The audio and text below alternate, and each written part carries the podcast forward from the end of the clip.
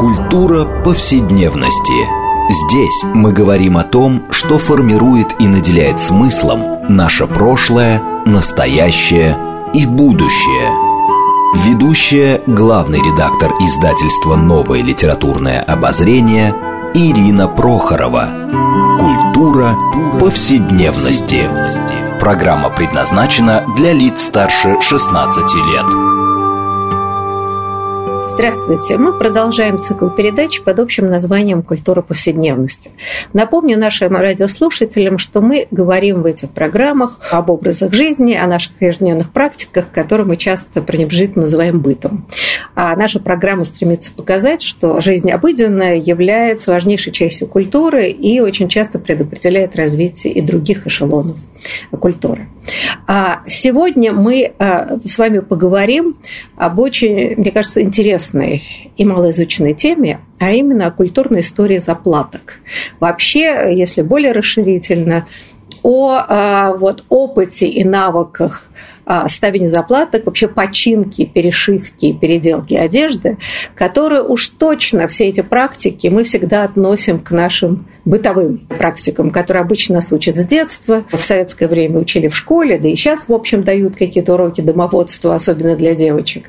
Но вот оказалось бы, что здесь уж такого особого культурного, как это связано с историей культуры. Но вот сегодня мы попробуем показать, что на самом деле это важнейшая часть культурных навыков, вообще истории культуры. И также э, очень важный тренд э, вообще в современном понимании и моды культуры в целом. И об этом мы сегодня поговорим с нашими гостями. Хочу вам их представить. Елена Наумова, основатель музея «Дыр и заплат», а также директор музея судьбы русской деревни в селе Учма Ярославской области. Елена, здравствуйте. И второй наш гость, который часто у нас бывает, это Людмила Алябьева, историк моды, шеф-редактор журнала «Теория моды. Одежда, тело, культура». Людмила, здравствуйте. Здравствуйте.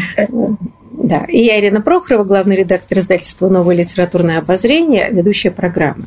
Ну, в общем, уже как повелось, что мы обычно наш разговор начинаем отталкиваясь от какой-то книги или каких-то публикаций, эм, которые были в последнее время, показались нам важны. Но, в общем, сегодня мы как раз отталкиваемся от блока статей в журнале «Теория моды», это номер 64, который, собственно, и посвящен вот так называемому мендингу, да, то, что по-английски называется, ну, собственно, собственно, починка в широком смысле слова вот каких-то вещей, заплаток, э, все, перешивка и так далее. А, но, вы знаете, э, на самом деле, мне кажется очень важным сегодня, может быть, начать разговор как раз с этого удивительного музея дыр и заплат, который благодаря Елене Наумовой появился в селе Учма. Вот, может быть, мы как раз начнем разговор, чтобы Лена нам немножко рассказала, как вообще у нее возникла эта идея. Вообще, почему? Вот почему музей дыры зарплаты? Как, как, как это вообще может выглядеть? Елена, вам слово.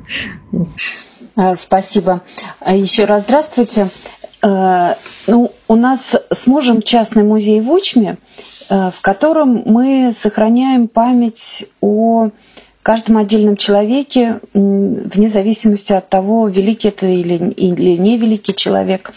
И, конечно, рассказываем мы об этих людях в том числе через их предметы быта. Мы преднамеренно не реставрируем ничего, потому что нам кажется, что предметы Э, когда они хранят тепло рук хозяев, они говорят гораздо больше. И местные жители, понимая, что мы такие вещи собираем, несут им, э, несут их к нам, и рассказывают истории своей жизни, э, связанные с этими предметами, и знают, что мы с удовольствием забираем то ненужное, что они иногда выкидывают, то, что им уже не, просто не может пригодиться.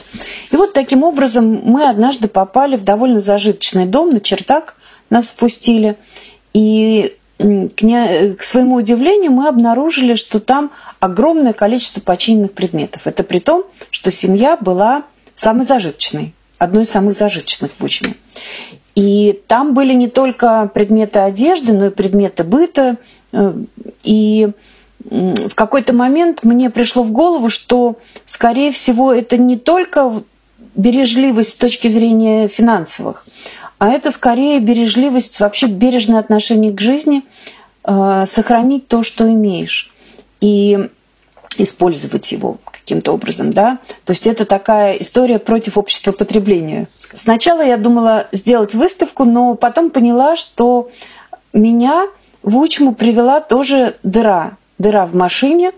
Э, у меня вытекло из машины масло, я пошла за помощью, и мой тогда еще будущий муж помог справиться с этой дырой. И вообще много... Это очень широкое понятие, дыра и заплата и скорее на грани не только бытового, но и философского своего смысла. И однажды я просто, сидя за обедом, поняла, что надо не выставку делать, а целый музей. Что это абсолютно правильно, потому что кроме прямого вот такого а, непосредственной починки предметов, тут еще есть и философские, и Эм, концептуальные какие-то истории.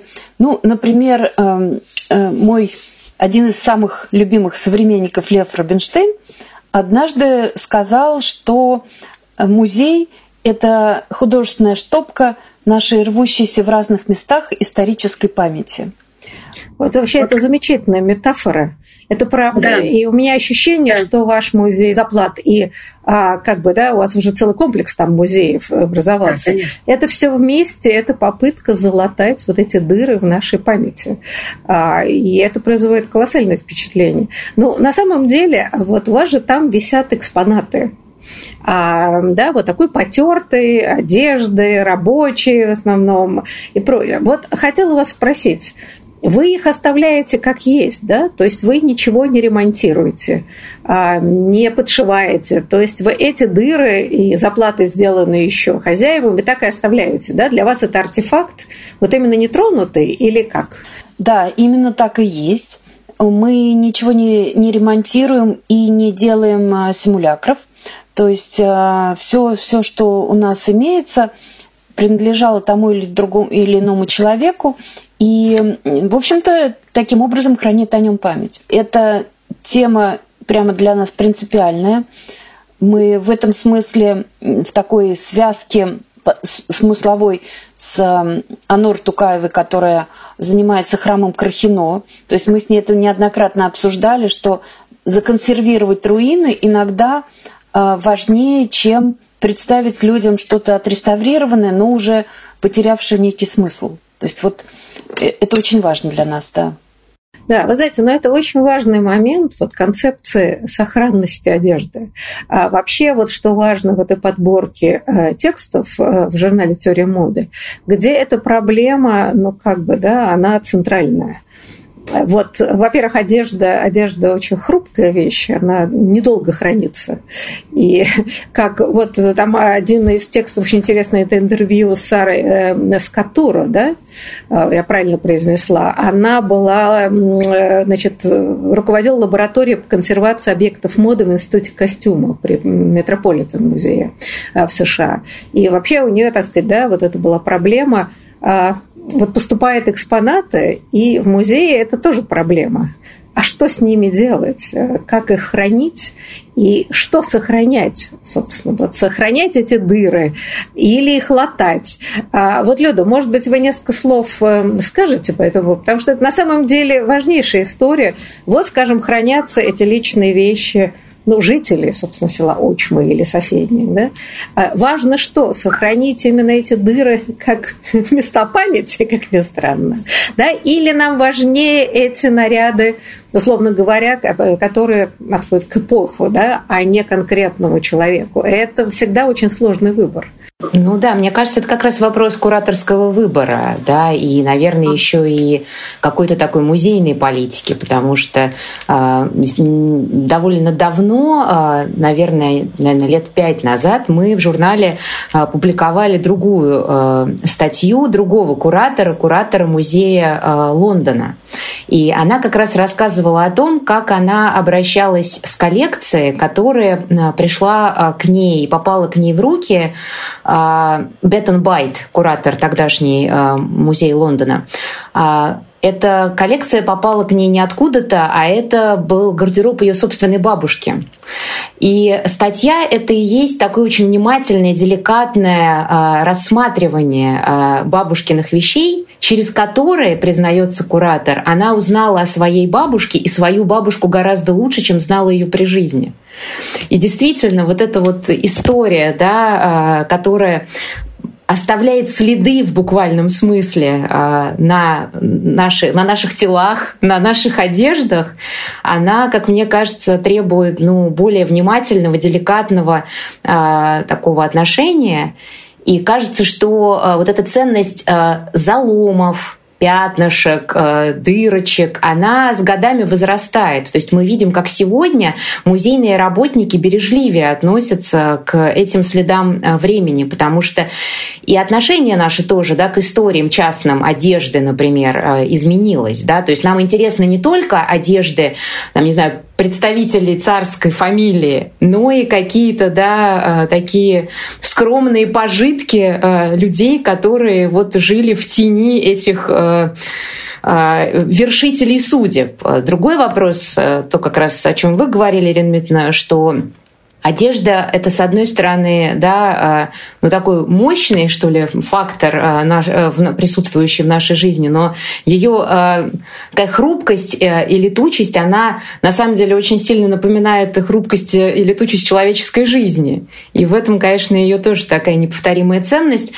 И мы наблюдаем, как в последние годы в той же теории моды наблюдается да, такой вот материальный поворот, что ли. Это возрастающий интерес как раз э, к таким, к, материальности, к одежде, не просто да, к одежде как знаковой системе, как это было да, там, в 60-е, 70-е годы, а вот как раз к этим тряпочкам, да, которые, оказывается, несут на себе вот эту память. Э, и дыры, и заплаты здесь, конечно, играют тоже ключевую роль. Да, но вот мне кажется, действительно, вот этот поворот, ну, собственно, антропологический поворот. Интерес к человеку, он и поставил перед кураторами проекта вот вопрос. Ну, если мы показываем и храним не только роскошные наряды, э, действительно, знати, э, которые эстетичные, они красивые, и понятно, почему люди на них с удовольствием смотрят. Но мы все понимаем, когда люди приходят, смотрят на эти витрины, они мысленно примеряют эти наряды на себя. да? Таким образом, хотя бы иллюзорно, так сказать, повышая свой социальный статус. Вот я вот тоже да, в костюме царицы и так далее. Да? Но это вполне нормально, это по-человечески. Но когда мы начинаем хранить а, ну, положим, свои вещи, это понятно, у нас ностальгические какие-то воспоминания. А вот вещи, э, ну, как бы, да, вот, ну, простых смертных, а, причем не новые, поношенные. А, да, это должно быть какой-то другой, другая оптика, другой принцип зрения и понимания. Вот, Елена, а мне очень интересно, вот когда ваши посетители приходят в музей дыры заплат, ну вот они видят да, какие-то вещи, которые, в принципе, у них были или есть ну, самые обычные.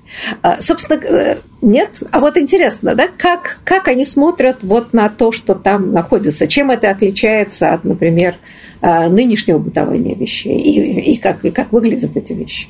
С одной стороны, конечно, люди видят, э, там, скажем, рабочую одежду, телогрейку, ватник – и ну, многие знакомы с ней там, по картошке студенческой или по каким-то другим историям.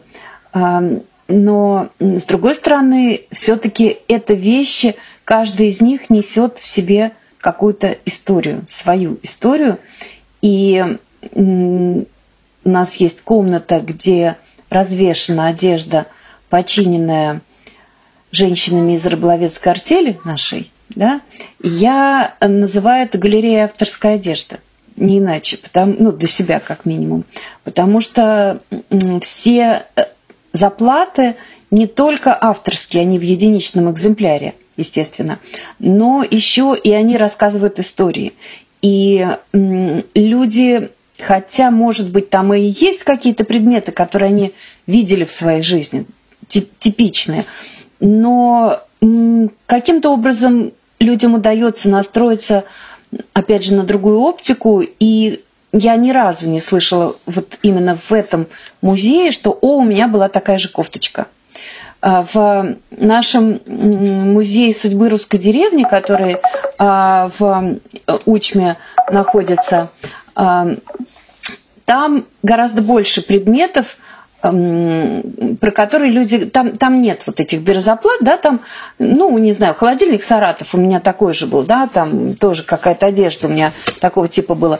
А здесь нет. Здесь я сразу начинаю рассказывать истории, а, и люди перестраиваются, перестраиваются. Ну, вот скажем, у нас есть такая рубашка мужская, планка переставлена планка, отрезаны рукава, и из них сделана планка. Потому что мужчина в какой-то момент пришел, женился, хозяйка хорошо готовила, он раздобрел, и планку пришлось из рукавов сделать. Ну, остатки рукавов были положены в корзинку, где мотки и тряпочки лежали. И через некоторое время хозяйка использовала этот же лоскуток себе для починки халатика. То есть рубашка в клеточку, халат в горошек, но вставка от рубашки в клеточку. Все очень в тон. Вот, пожалуйста, это целая история двоих людей, как, как это развивалось. Он откормился, Потом, значит, это, это, понимаете, вот эта линия прослеживается. И поэтому... Это всегда последствия супружеской жизни. Жена все время готовит, муж регулярно ест и полнеет. Да. Это все проходят. Да. Да. Тут это, очевидно, скорее, скорее люди узнают не одежду, которую они там видят, а скорее они узнают ситуацию, в которой они тоже могли оказаться. Вот, вот так, с этой точки зрения мы представляем вещи, которые... Да, вы знаете, ну, э, на самом деле, вот я когда смотрела некоторый фрагмент о вашем музее, а, там меня поразило, вы показываете такую майку, типа тельняшки, а, с протертой, значит, ну, фактически дырка, да, протертость посередине. А, и вот меня поразило, что, ну вот подумаешь, ну висит себе какая-то вещь, ну вот почему-то протерлась, но посередине. А вы объясняете, что это, собственно говоря, одежда дальнобойщика, и руль протирает местоположение этих протертостей вдруг, вдруг как-то меняет представление о самой профессии и, в общем, какая-то судьба человека. Да? И это почему-то как-то пробирается. Да? Удивительно, что так можно много говорить о героической профессии, а вот почему-то эта протертость, она как-то эмоционально очень, очень цепляет. У меня как раз была э, очень хорошая иллюстрация сейчас к предыдущей мысли и вот э, к этой майке дальнобойщика. Э, у нас э, в музее недавно побывал именно что дальнобойщик. Вот. И мне никогда ни один человек не мог догадаться, что это за протертость на животе, почему так происходит. Он сразу, вот и как раз он-то и сказал, а у меня тоже так было. То есть вот то, что вы говорите, что а у меня была такая майка, у меня была такая юбка, платье. Вот. Тут человек узнал свою протертость и из оплаты той формы, которую ему обычно ставила жена. Вот это ну, еще интереснее на самом деле получается. Это никто, никто не мог догадаться, а он узнал свое родное. Майка другого цвета, фасона, но он узнал не фасон, и ткань, а именно заплату. Да, но вот в этом смысле, да, мне кажется, вообще история э, заплаты, вообще история мейдинга, э, она очень интересна тем, что она много говорит э, вообще о самих процессах цивилизации э, и, ну, вообще об истории человека. И я, например, э, знала, вот прочитав, э, собственно, эти статьи, а, в журнале «Теория моды», даже в четвертом номере. Оказывается, в Древнем Риме была целая гильдия людей, которые, собственно, эти заплатки ставили. Я так понимаю, это важнейшая была профессия, которая потом была утеряна. Ну, конечно, в средние века никакой гильдии и не было, потому что этим занимались сами. Да, но вот хотела все таки э, просить э, вас, Люда, вот в связи как бы с историей заплаток. Мне удивительно, если мы сейчас вернемся к современности, да, что а, сейчас умение ставить заплаты, не знаю, штопать носки, ну, во всяком случае, в мире, который мы называем западным, как-то до недавнего времени эти навыки все исчезли. Ну, потому что понятно, что массовое производство одежды дешевой, которые легко купить, э, значит, говорят о том, что, значит, начиная с 70-х годов, особенно 80-х, э, да, стало, в общем, практически одежда стала всем. И люди, значит, набивают этой одежды закрома, а, и вдруг неожиданно, ни с того ни с сего, начиная там да, с 2010-х годов, народ как-то начинает опять интересоваться этими старыми навыками. Вообще, что произошло? Да, мне кажется, это очень важный а, вопрос, mm. потому что тут ну, сразу да, в этом вопросе несколько очень интересных, мне кажется, пунктов, потому что, во-первых, да, понятно, что и ремонт может быть разным. Да, вот мы, наверное, к этому сегодня еще вернемся потому что заплатки, они же могут быть видимыми и невидимыми. Да? И интересно, как, опять же, исторически меняется отношение к видимому э, мендингу, да, к видимому ремонту. С другой стороны, да, мы, э, живя все, ну, не знаю, я, у меня был опыт, да, э, советский э, и домоводства, и ограниченных э, всяких, э, да, в общем-то, ресурсов, поэтому э, более или менее присматривать за собственными вещами э, мы умели. Но в, понятно, в эпоху, да, там, последовавшую за, э, собственно, э, развалом СССР, у нас эти навыки как-то улетучились быстро вместе с нахлынувшим, нахлынувшими товарами. И после этого, что интересно, да, а, был утрачен а, интерес, а, ну вот как бы, да, к тому, чтобы поддерживать существующую одежду, да, ну вот хотя бы в какой-то форме, да, чтобы она подольше жила. То есть вот это вот изобилие всего, изобилие дешевой одежды, оно как бы привело к, к уходу этих практик, да, к уходу и стигматизации. То же самое произошло на Западе, но гораздо раньше. То, как раз э, о чем вы говорили. С чем связан этот интерес, э, да, возродившийся? Ну, во-первых, он связан с э, формированием вот этой повестки новой, да, связанной с экологией и с устойчивой, устойчивой модой. Да, что вообще-то потребление без границ оно на самом деле может привести нас э, к довольно плачевным э, результатам, да, о котором ну, вот уже трубят, о которых трубят, э, собственно, и активисты. И сегодня вроде бы, да, это уже стало частью вообще повестки модной. Хотела напомнить, мы все время думали, что вообще-то индустрия одежды одна из самых грязных. И это как бы да, на повестке дня, что на самом деле с экологической точки зрения это одно из самых вредных производств. Ну да, занимает, в общем-то, э, почетное второе место. Э, и, конечно, э, да, мы все так или иначе вносим свою лепту в эти процессы. С одной стороны, вот эта повестка, конечно, устойчивая, сыграла и продолжает играть такую большую роль в формировании немножко как бы другой оптики, да, и другого взгляда на заплатку и на, на ремонт. А с другой стороны, кажется, что вообще, да, отношения с одеждой, возможно, да, вот на фоне как раз вот этого переосмысления Э, собственно, индустрии моды, ее вреда потенциального и реального. Как-то, да, возник, возникло вот это вот движение более, что ли, осмысленного э, отношения к, э, к одежде. И я обратила внимание, ну, на самом деле, во время как раз первой второй волн коронавируса, когда мы все оказались да, запертыми в, в домах со своими шкафами, набитыми барахлом, а, и часто даже о содержимом собственных гардеробов не догадывались. Многие очень первым делом занялись разбором своих гардеробов и обнаружили да, залежи каких-то невероятных вещей, которых когда, которые они когда-то да, там приобрели. И эти вещи да, могли быть с дырочками, с какими-то еще повреждениями. И люди стали внимательнее относиться к своим вещам, и в том числе многие вынужденно, ну или даже креативно овладели какими-то техниками. И вот меня как раз подстегнуло это, и, может быть, да, во второй части э, программы я смогу рассказать о проекте, который э, сейчас э, да, активно работает. Вот он связан и с теорией моды, и с некоторыми другими институциями. Кстати, 1 июля на площадке ГЭС-2 состоится презентация 64-го выпуска журнала «Теория моды», как раз того, который посвящен практикам ремонта.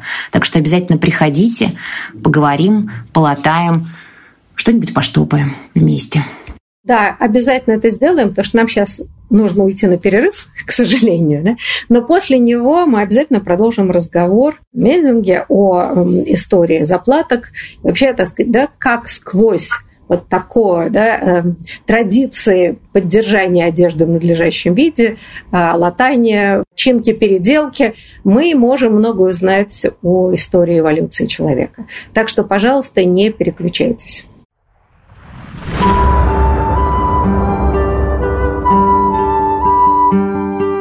Здесь мы говорим о том, что формирует и наделяет смыслом наше прошлое, настоящее и будущее. Культура повседневности. Мы продолжаем нашу программу э, под общим названием «Культура повседневности». Э, напомню нашим радиослушателям, что мы сегодня говорим о культурной истории заплатки. А, и вообще то, что теперь называется мендингом, а раньше это называлось, ну вот, не знаю, искусство кройки, шитья, вязания и точания. Да? Вообще, так сказать, умение эм, починить, переделать одежду для того, чтобы продлить срок ее годности. И напомню, что мы сегодня беседуем да, с двумя гостями. Это Елена Наумова, основатель музея Дыры Заплат, директор музея судьбы русской деревни в селе Учма Ярославской области. И второй наш гость Людмила Алябьева, историк моды, шеф-редактор журнала «Теория моды». Полное название журнала «Теория моды. Одежда, тело, культура». Я Ирина Прохорова, главный редактор издательства «Новое литературное обозрение», ведущая программы. Но мы поговорили вот об этой культуре потребления, и в связи с широким экологическим движением а на повестку дня встал вопрос о избыточности, о роковой избыточности консюмеризма, потому что люди стали покупать много одежды, она дешевая, все забито, носить нечего, как всегда в таких случаях бывает, да, носим все равно две-три вещи, а зато все остальное в шкафу, так сказать, наше богатство. А, и вот как в западном мире возник, да, начиная с 80-х годов, постепенно разговоры о том, что мало того, что это экологическая да, катастрофа грядет, потому что это грязное производство. Ну и вообще разговор о, о необходимости вернуть вещи какую-то, я не знаю, да, символическую значимость, потому что произошло обесценивание одежды как важного фактора нашего жизни. Да, мне кажется, это вот такой действительно важный вопрос, он и морального свойства, большому счету, да, но и, я не знаю, как это связано с эстетикой, тоже важно. А вот, Елена, а скажите, пожалуйста, вот этот ваш музей э, и, э, да, и судьбы русской деревни, и музей Дыр Заплат, а вот сквозь э, эти экспонаты можно вообще понять, как, какую ценность имела эта одежда для людей, когда они ее носили? То есть вот обращение с вещами, насколько для них важно или не важно, да, вот можно это прочесть какое-то другое отношение, да, я бы сказала, не консюмеристское. Да, конечно, конечно. Это там очень хорошо считывается, и я э, в самом начале еще так э, людей настраиваю на то, что наш музей не о бедности ни в коем, образ, никоим образом, а скорее о бережном отношении и о том, что люди, хозяйки в особенности, всегда хотели, чтобы в их семьях люди ходили опрятными и хорошо одетыми достаточно. Да? Даже если это касается рабочей одежды – то плащ рыбацкий может быть потертым, но совершенно фантастически красивыми заплатами, аккуратными. Э, то есть это крайне редко они делали наспех заплаты ставили, хотя времени, конечно, у них не было, и силы тоже они берегли. Но можно увидеть, у меня есть несколько таких любимых экспонатов, например, юбка на которой на, на, на юбке на правом колене в четыре слоя заплаты стоят. Очень аккуратные. И выглядит она абсолютно дизайнерски по нынешним меркам. Я долго не могла понять, кому принадлежит эта юбка. И свекровь мне, как только увидела ее, сказала, о, это юбка доярки. Это юбка, на которой э, правое колено использовалась для того, чтобы ведро поддерживать. Поэтому на правом колене вот дыра за дырой.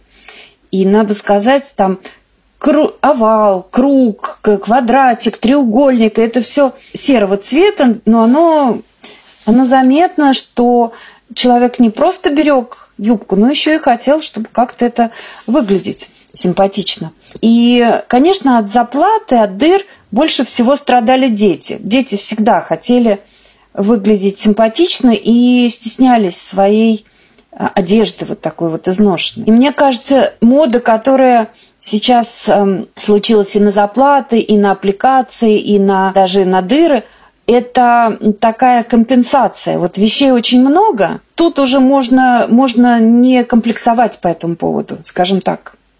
То есть, э, потому что дети перестали, немножечко перестали комплексовать, когда появились, э, вошли в моду аппликации. То есть кораблик, солнышко их гораздо больше устраивал, чем просто протертость. Ну, а потом это дальше по накатанной пошло, пошло, пошло. И рваные джинсы, и вообще такое достаточно небрежное отношение к одежде. Мне кажется, это следствие психологической компенсации тому, что раньше этого люди стеснялись. Вот, мне так кажется. Ну, может быть, я не права. И еще интересно, что э, мы еще собираем истории посетителей, то есть плетем новую ткань такую историй с огромным отрывом лидирует история про рваные джинсы и бабушку. Как бабушка попыталась починить рваные джинсы или даже выкинула их. То есть это, я не знаю, история 12 вот таких вот, э, совершенно одинаковых. Потому что, конечно, пожилые люди не могут себе представить, то их внучка будет ходить вот такой неопрятной. То есть это э, именно отношение к своему внешнему виду. Вот да, они как-то придавали значение этому. Вообще, мне кажется, это очень интересно, да, то, что вы отметили, но это столкновение разных, а, я не знаю, ну вот да, это история разных поколений, потому что как раз в нужде и бедности а все-таки мы понимаем, что до недавнего времени одежды было мало, ее надо было сохранять. А, да? но, но представление о достоинстве, что если это дырки, это не, эм, не важно, бедные вы или не бедные, да? но дырки нельзя оставлять, потому что это говорит о том, что вы как-то себя не уважаете, не уважаете окружающих. А для молодых людей это, ну, вот так стильно. И здесь очень интересное взаимонепонимание. Да, для, да, и я бы сказала, что вот вы сказали любопытно по поводу заплат, которые стали частью дизайна, но, видимо, все-таки это действительно какой-то компенсаторный механизм переосмысления травмы бедности, да, которая, которая стала, ну, как бы, как бы, знаете, мы знаем, кухня бедности, бедноты, которая стала распространена, типа пиц, каш там и все прочее, которое теперь стало, в общем, таким фастфудом везде, да, и стало вполне себе ценной. Вот здесь, мне кажется, тоже это любопытно, трансформация самих заплаток которые из необходимости стали декоративной частью. Да? Вот это вот очень любопытно. Да, Люд, вы хотели Да, я просто да, хотела я... сказать, что на 15-летие журнала «Теория моды» мы планировали провести э, конференцию и неудачно запланировали ее на март 2022 года, э, но э, тема этой конференции звучала как э, «Похвала лохмотьям». И э, это да, напрямую связано было с переосмыслением, собственно, изъяна да, в культуре. Вот то как раз, что с нами не так давно на самом деле произошло, да, относительно, ну, кто там первым стал э, да, предъявлять э, гордо и независимо рваные джинсы э, общественности. Ну, сначала хиппи, скорее, да, такие заплатанные, а потом и панки, да, которым вообще дела-то не было никакого. Точнее, было, конечно, да, до эффекта, который это все производило. Нет, но это был вызов общественный, потому что Тогда надо было быть хорошо одетым, держать фасон, а панки как бы это презирают идею, они, да, это понятно, что это вызов. Конечно, интересно, что мода, да, мода, которая до, до, до недавнего времени, да, ну там до панков, а, и, точнее так, и одновременно ориентировалась на какой-то такой идеал элегантности, да, и условно, да, когда все пришито, все зашито, она очень быстро а, очень быстро рассмотрела вот в этом а, эстетическом решении, в дырах, в прорехах, очень а, потенциально, да, интересный поворот такой, да, и, собственно, абсорбировала, да, включила, впитала в себя все эти находки протестной культуры, сделав это в конечном итоге модным. И мы видим, да, как это постепенно все, в общем-то, превратилось действительно в часть дизайна. Пятно или часть дизайна, дыра или так было задумано, оторванная пуговица, или так думал дизайнер. И вот эта вот свобода как бы и открытость вот этой рамки, она в конечном итоге сформировала гораздо более такие расслабленные и свободные отношения между носителем и его одеждой. Да? То есть мы теперь, пролив условный кофе на рубашку, не рвем на себе волосы. Мы как бы, да, вот э, вступаем, ну, вот в некоторые игровые отношения со всеми этими дырами и заплатами. И в этом смысле интересно, как э, не так давно было, мы пересмотрели, по сути, да, вот эту ключевую историю, связанную с ремонтом и заплаткой. Это видимый и невидимый э, мендинг, да, когда вот, наверное, те в основном, в основном те заплаты, которые мы видим, не все, далеко не все, Елена меня здесь поправит, заплаты, которые мы видим в музее дыры заплат, они, конечно, ну, стремятся все-таки да, к невидимости, к камуфлированию вот этого всего. А с другой стороны, да, а, сегодня мы наблюдаем, как э, заплатка, как э, да, там, наложенная сверху принципиально другого материала, другого цвета, другой фактуры, нечто, оно как бы, да, такой смелый жест. То есть мы видим вот это переосмысление, и кажется, что это заплатка дыра, и то, как мы с этим э, имеем дело, и то, как да, лохмотья по, как бы, по сути переосмыслены в рамках моды, но примерно так же, да, ошибка, недочет, неуспех, вот они тоже как-то, да, вот переосмысляются в целом э, в культуре. И как раз, э, когда мы рассылали... рассылали... Асимметрия в одежде, которая стала да? Да, чрезвычайно. Да, Слушайте, но ведь на самом деле, вот что мне понравилось в этих исследованиях, напечатанных в журнале, там же говорится, что в каком-то смысле вот все эти игры а, это, это результат обесценивания материи, материала. Потому что главная ценность всегда имела даже не вещь, а вот долгое время до промышленной революции, а, а собственно, материал которые можно было перешивать, переделывать, переиначивать бесконечно, чем, собственно, и занимались люди. А когда стало возможно на дешевые материалы производить в больших количествах, вот их можно резать специально.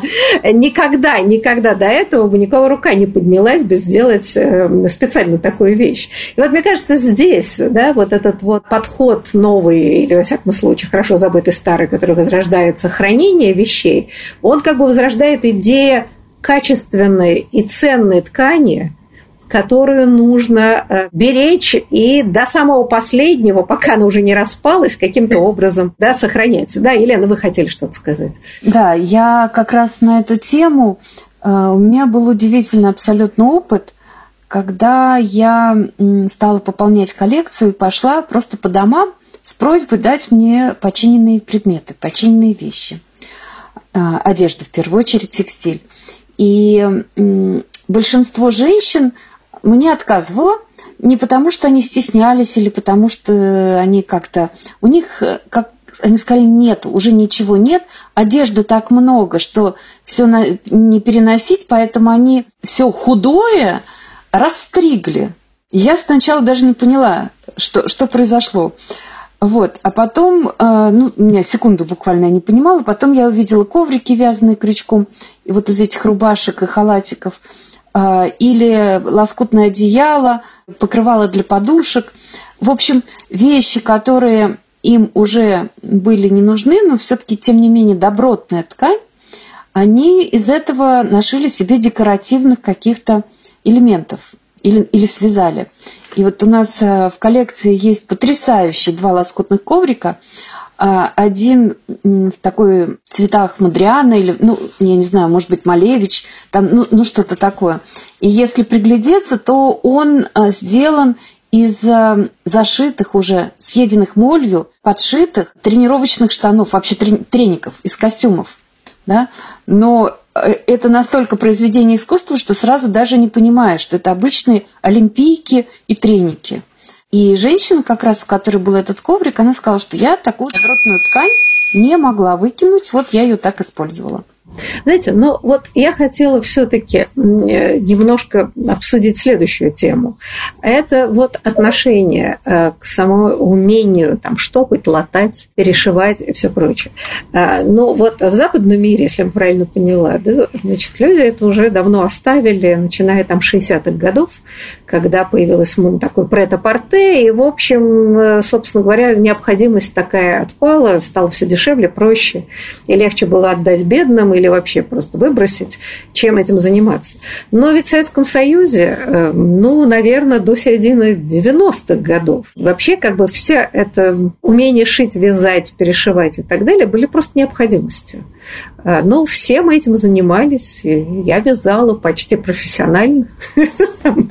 Не говоря о штопании там носков, поднятие э, тоненьким крючочком э, поехавших колготок и все это. И это все-таки всегда воспринималось, ну, во всяком случае, помню себя, ну, как бы не то чтобы уж совсем унизительно, но все-таки, все-таки это была вынужденность такая, да. Ну, вот а хотелось бы, конечно, новых колготок, но что делать их и не найдешь, и вот надо каким-то образом устраивать. В этом смысле вот разговор насколько идея как бы в бедном обществе долгое время такой травмы, да, что рада бы купить, до новых вещей не найдешь дефицит приличного а, и прочее. Насколько людей можно убедить, чтобы они этот консюмеризм как-то вот поумерили и что вернулись к идее небольшого количества вещей, которых вот мы переделываем, перешиваем.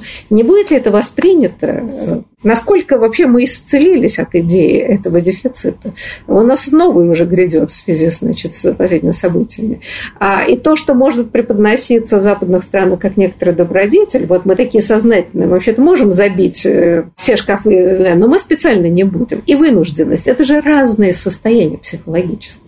Насколько в нашем обществе люди могут быть готовы? Вот, Люда, как вы считаете? Ну, судя по тому, что э, мы видим, да, там, организуя разные события вокруг э, ремонта, а, а я сейчас этим ну, активно занимаюсь, потому что, да, вот и журнал выходит, и, с другой стороны, у нас на базе аспирантской школы по искусству и дизайну Высшей школе экономики есть э, лаборатория исследований практик ремонта одежды, и мы как раз сейчас на базе ГЭС-2 а, открыли вот такую вот лабораторию. Я должна сказать, что такого потока людей разных э, возрастов, гендеров, профессиональных каких-то, да, направлений я не видела.